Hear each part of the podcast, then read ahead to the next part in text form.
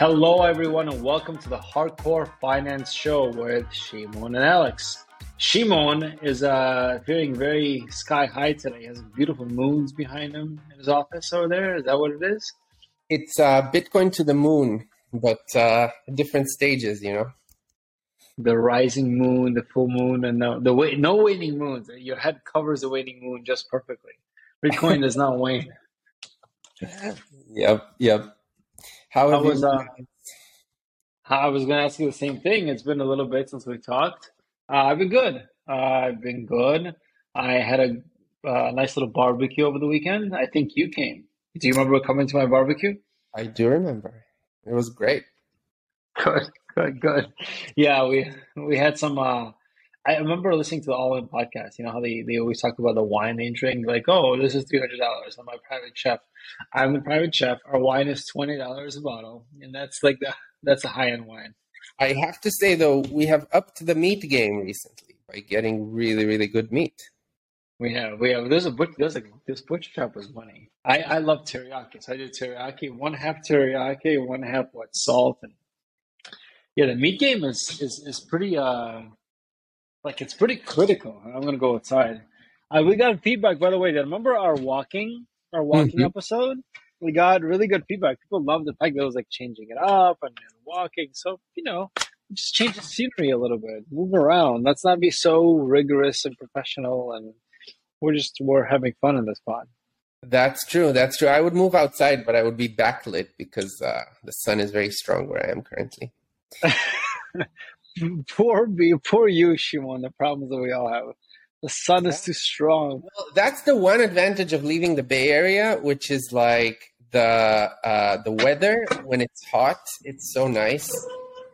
Yeah. I think uh, there, there's a hypothesis that people in the Bay Area never grow up emotionally because it's like always the same season, so you don't feel the t- the time passing. So you have all these like 45 year olds acting as if they're like 25 year olds. Ah, young at heart, basically. San Francisco, where it, it's not the Burning Man or the drugs or the the shit map or the homeless people. It's uh, it's the weather. I mean, it's a unique combination of all of the above. How about that? The beautiful. It's like it's like it's like a recipe. and it would just not be the same. The whole thing falls apart. It's not like what San Francisco and the homeless people. What is this place? Where are we? Is this Austin? Actually, Austin has homeless people too. Is this New York? I- damn it. Um, Yeah. By the way, speaking, uh, it's so funny how uh, this is like not uh, political, just as a media stunt. What Ron DeSantis Ron DeSantis did was so hilarious to me. Whether you agree with his policies or not, uh, do you know what he did, or do you want me to? oh yeah, wait, no, you. I think you should catch catch everyone up. So, you know, we both Alex and I currently live in Washington D.C., and people have been complaining that uh, tons of basically uh, DeSantis is taking people who come into the country illegally and just sends them to D.C. by giving them like bus tickets for free uh, to D.C. And uh, and it's really funny because they're all outside of Kamala Harris, the vice president, outside of her house. There's this Wait, I don't know about the DC. I knew about Martha's Vineyard. so Martha's Vineyard is what I wanted to talk about, but before Yeah. that, so in DC there was this uh, this guy interviewing the uh, guy outside of Kamala Harris's house, and he's like, "Hey, uh, did you come here illegally?" And he's like, "Yeah, I came here illegally." He's like, "Was it easy to cross the border?" He's like, "Yeah, it was very easy to cross the border." And it's like right outside of her of her house. And then, by, by the way, I really support immigration. I think immigration is great, and it's one of the things that makes this country like really, really good. Because like most countries, like in Europe, uh, Russia, they have like negative growth in population. So like, I think it's one of the biggest assets, and I actually don't even care if it's legal or illegal because like, you know, if you come here and find a job and you can pay your rent, like you're welcome. As far as I'm concerned, like uh, it should be like if you come here legally, you get benefits, and if you come here illegally, you don't get benefits, but you can still come. As far as I'm concerned, I know it's not a Yeah. traditional. But what's funny about Martha's Vineyard? So they sent like 50 people to Martha's Vineyard. Uh, just as a political stunt, and just like watching the reactions of people uh, on Twitter was just hilarious. Like, um, anyway, you, you guys can just like Google it and and uh, see. But it's basically like only 50 people, and all these like gazillionaires in Martha's Vineyard didn't.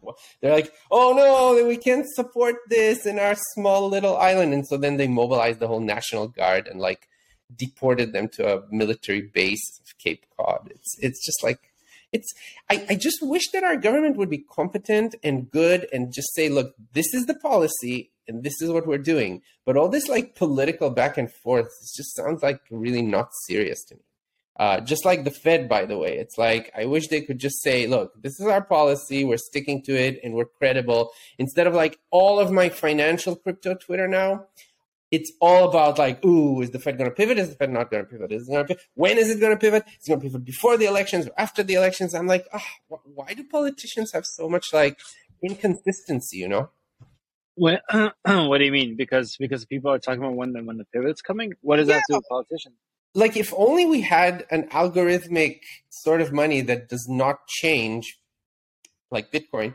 Uh, you know, we could just plan better because like all of these like oh, is it going to pivot? Yes or no? Like, you know, at least if they were credible and they would said look, 2% inflation is our target. As long as we're above 2%, keep raising interest rates. As long as we're below 2%, we're not going to raise interest rates. And if you could really believe that, you could plan much better.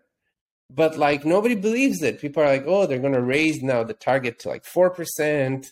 So that will, I, I don't know. What, what do you think about this whole uh, Fed pivot situation? I wish they could pivot. I wanted to pivot.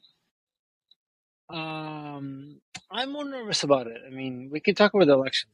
I am beginning to see that it's. I want them to do the right thing. Like they printed too much money and they said inflation was transitory, which is clearly wrong. Why do they do it? Because Powell was getting confirmed in the Senate, and so he wanted to. Uh, I think right. It's all uh, conjecture but he wanted to appeal to the left Democrats in order to and, and be kind of dovish and print more money. As soon as he got confirmed or there was indication, they pivoted and they and they started uh, quantitative tightening. Now they don't want to leave a legacy because for them it's a person, personal, excuse me, personal choice of like, hey, do I leave a legacy that I created, you know, the worst inflation in the history of the United States, or do I err on killing inflation, right? forget recession and others. But I didn't. I wasn't the one, the Fed chairman or the, the board that let inflation run away. They're gonna go crazy. They're gonna go. They're gonna do seventy five.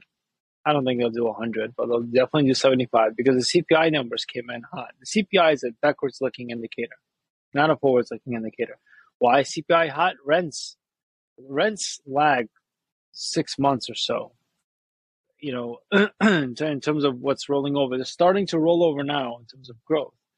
But but when oil oil rolled over and so it's negative, right? Uh, negative pull on the CPI. Rents are now starting to kick in, and they're a, they're a positive pull. And they're a sticky pull on the CPI. And so the CPI will continue to be somewhat high, even though the underlying economy is, is, is you know is fractured.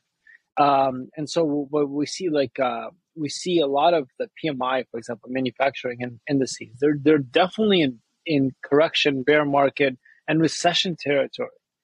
So when you know the Fed is, is looking at at least the metrics they're citing, they also cite cite the PCE deflator, but they're they're citing metrics that are uh, that are quite lagging.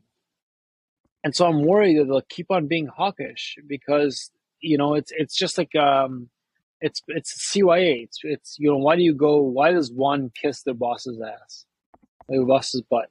Because it's you know you don't want to lose your job. Powell and them they want to lose their jobs and they want to be known as people who killed inflation. Even if for the recession afterwards, no one is going to remember. They're going to remember high inflation and Powell killed it. Paul Volcker. Powell talks about Paul Volcker, you know, hero of the American way and the Fed, destroyed the economy by killing inflation. That's really the only way, especially when a lot of it's supply driven. But the problem is that with Paul Volcker, you didn't have these levels of debt. And I'm not even talking about like US debt, I'm talking about global debt. Because what happens is if you yes. raise interest rates and the rest of the world doesn't raise interest rates, the currency here is going to become so strong that it's going to kill the exports. So it's really, really going to hurt, you know, manufacturing and stuff. And so I, I just don't think, like, I don't know. I, I was just listening to a podcast with Luke Gromen, and it's like, it seems that like all the options are bad, but I'm willing to bet this is my prediction that they would rather leave inflation a little bit hot and not cause a recession. I, I don't know about timeline. They already caused a recession. We're already well, in a recession. A, a, much deeper recession. So what I wanted to here, like, can I share a screen? Okay, so what I wanted to show is this is the Nasdaq from 2007, right? So like you know, or even before from 2003. But you can see that after the the big global financial crisis in 08, it's a pretty steady trend. And so you clearly see that here in May 2020, we started to overheat way, way, way above the trend. And now we're back in the trend. So I think that like if you just keep things as they are currently, it's not a recession. Like I don't consider it a huge recession. I mean, yes, it is technically whatever two quarters of negative growth, but I don't think you can look at this fall here and say that it is like terrible in a recession.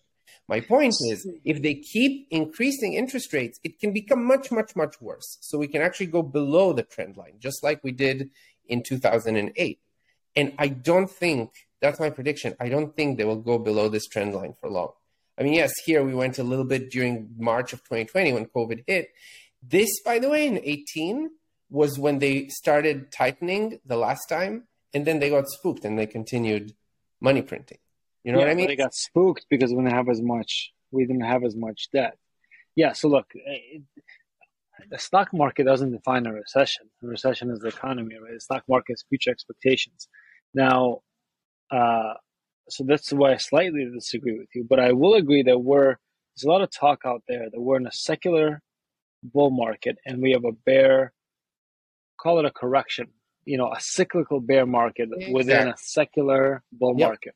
That's right. right. And so, and these secular bull markets last 15 years or so.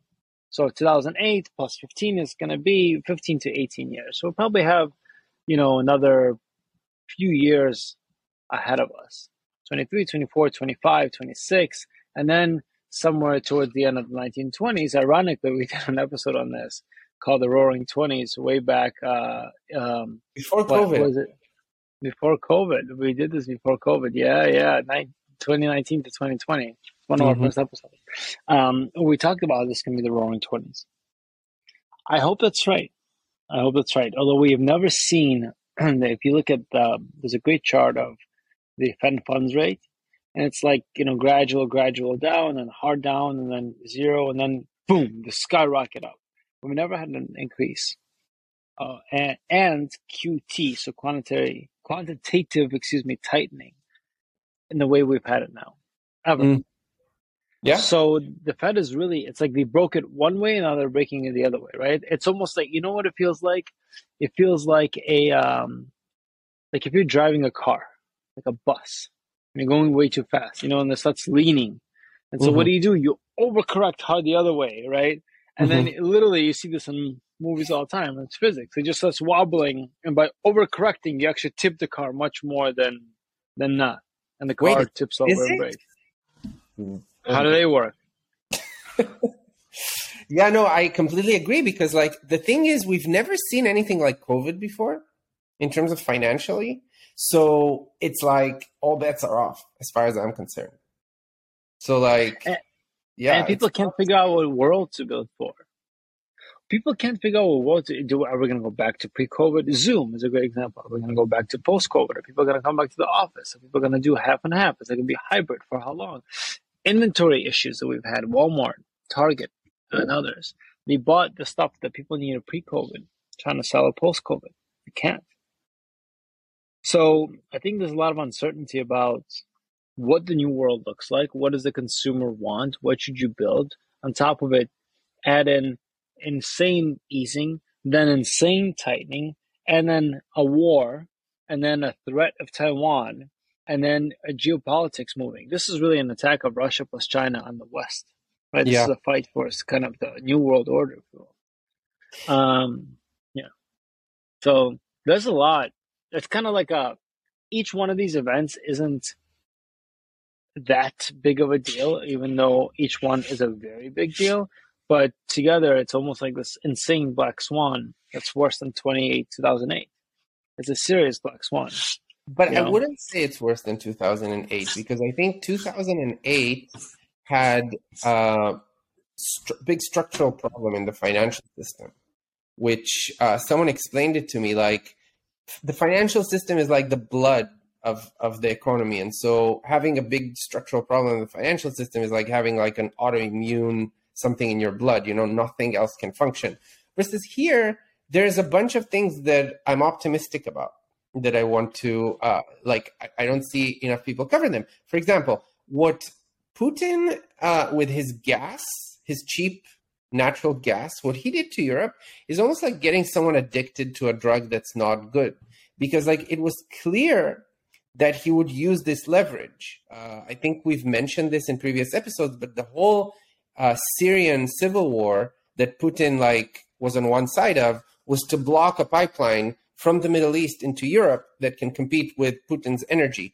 And so his whole thing, and by the way, this is one of the things that I really don't like about the Biden administration that thank God they just corrected, but they basically blocked the pipeline that was supposed to compete with Putin that goes through Israel and under the sea uh, directly into Europe. Uh, Trump supported it, so they blocked it. I don't know if it was just like for spite or whatever, but now because of the war, they unblocked it.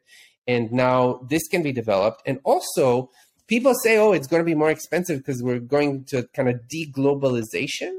Um, but I don't think. Nearshoring. What?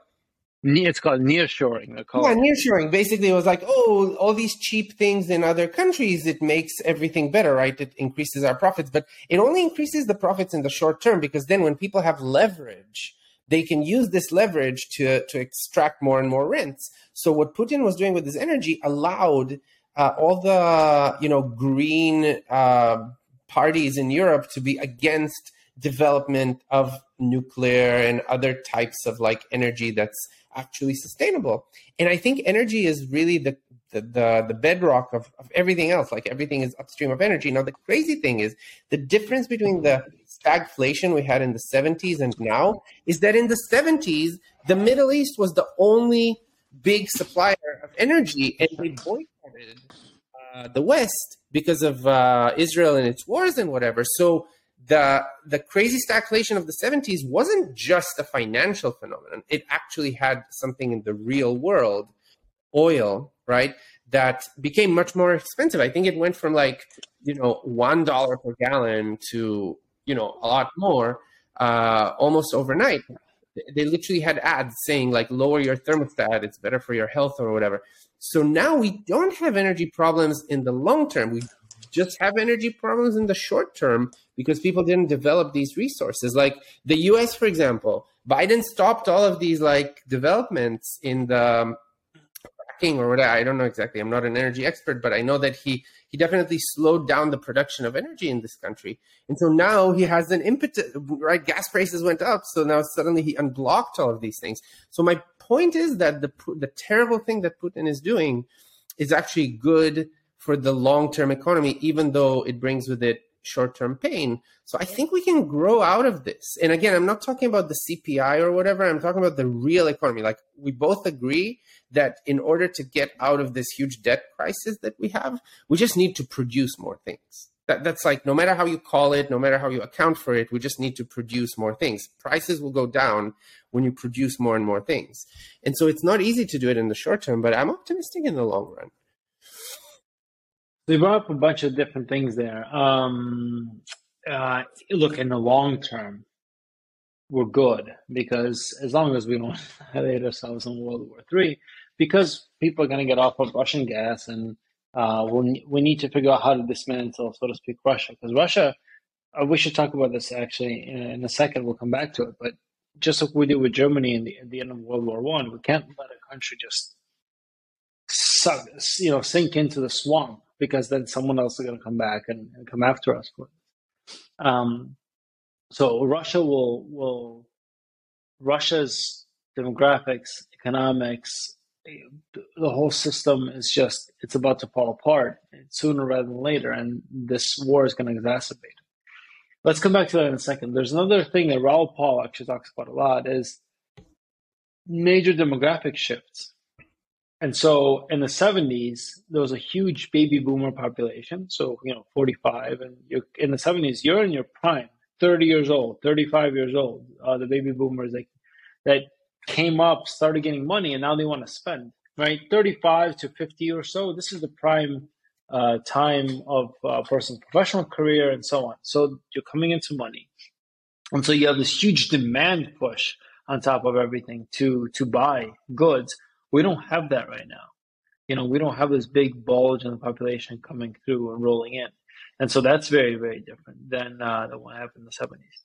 But I before we go to Russia, we should because um, there's an interesting uh, the, the, the Ukraine counteroffensive created an interesting dynamic uh, between basically created warlords. Maybe we do part two of this episode. I would love Russian to hear your thoughts on that because you're so much more, uh, you know, on top of the the recent developments in that. Yeah, let, let's do that part two. But what I wanted to bring up to attention is that in the macro, everything's fine, but people live day to day. You know, people need to buy food day to day. We can't even wait six months. Even for us, we're looking at our portfolios and the quality of life and ability to spend you know, when when the numbers are when the, the economy is suffering, and you know, I, I forgot how many trillion like uh, were, were were wiped out from consumer consumer wealth from equities and real estate and so on. Trillions, tens of trillions, uh, if if I'm correct. Um, that's tough. You know, that's tough day to day, week to week. You're not thinking about what you're talking about is going to take five to ten years. Well, I mean, it's going to take five to 10 years, but the stock market is going to price it in sooner. So I'm not saying it's not tough for people. Uh, it's very tough for people, but uh, I'm just thinking from an investor perspective. Well, investor, what time horizon? It, uh, as far as I'm concerned, it's like infinite time horizon. You know, I started. This is another topic that we could we could no seriously we can uh, talk about it uh, on the on part two but like what is the right time horizon because like one thing that i learned from from the um what just happened to us with the whole wipeout is like the value of cash. So if you have a certain percentage of the portfolio as cash mm-hmm. right then it's like a buffer and you can always like, let's say it's 20% of your portfolio or 10% even of your portfolio is cash. So then when your stocks go up when your crypto goes up it gives you, uh, you you sell to rebalance. And then when stocks go down, suddenly cash becomes more than 10%, then you use that cash to buy stocks lower. So that actually helps you have an infinite time horizon because that's something that's sustainable basically through ups and down of the market. Now, the way we've been doing this, like leveraged without cash, then definitely it's much more sensitive to volatility. But at least what I'm uh, planning to do is going forward, I am going to have 10% of my portfolio just as cash and just rebalance it once every quarter or once a year. You know, if it's for capital gains, I still need to figure out the, um, you know, maybe put it in an LLC, and then there's no long term capital gains and stuff. But my point is, I'm starting to have cash from now on. It can really. really oh yeah, how much yeah. you gonna have? I mean, I'm thinking ten to twenty percent. That's probably that's probably high um, overall, but I'm probably gonna be around ten. Because yeah, it it really changed how we're thinking about it, right? Because we yeah we before we would never leverage the Nasdaq, and this kind of taught us. But we also shouldn't overreact because theoretically, by the time we're able to have cash in our portfolios, we're going to be going back up again, right? The, the time is to rebalance and take profits, which I've not been doing a good job uh, of. Um, but maybe we should. I think ten percent is probably nice for me. It's probably good, it's probably a good allocation. Yeah, the twenty. We'll, we'll, figure it out. We I, I, don't know exactly how much for now, if it, but between ten and twenty, and uh, and yeah, I basically want to start thinking of very long time horizons because like short term, I mean, yeah, if you need to sell stuff at the bottom, it's bad. But even if you don't have to, I, I always said I don't need to sell stuff at the bottom because like I have income. But it's not just that. It's not just about buying and selling. It's about you know taking advantage of good market conditions, both on the upside and on the downside. That's what cash allows you to do. Yeah.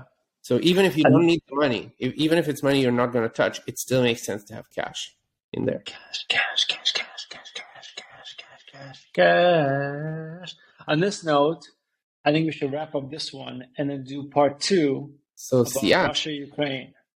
see you guys next week about Russia, Ukraine, and also about some uh, very interesting technology um, technology things that I've been following um, that I wanted to talk to everybody about.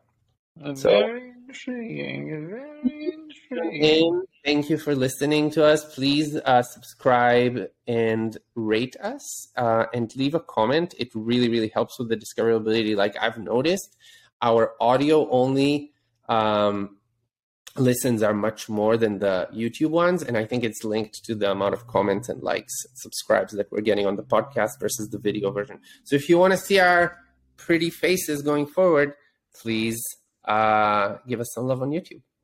We have faces for radio, as they say.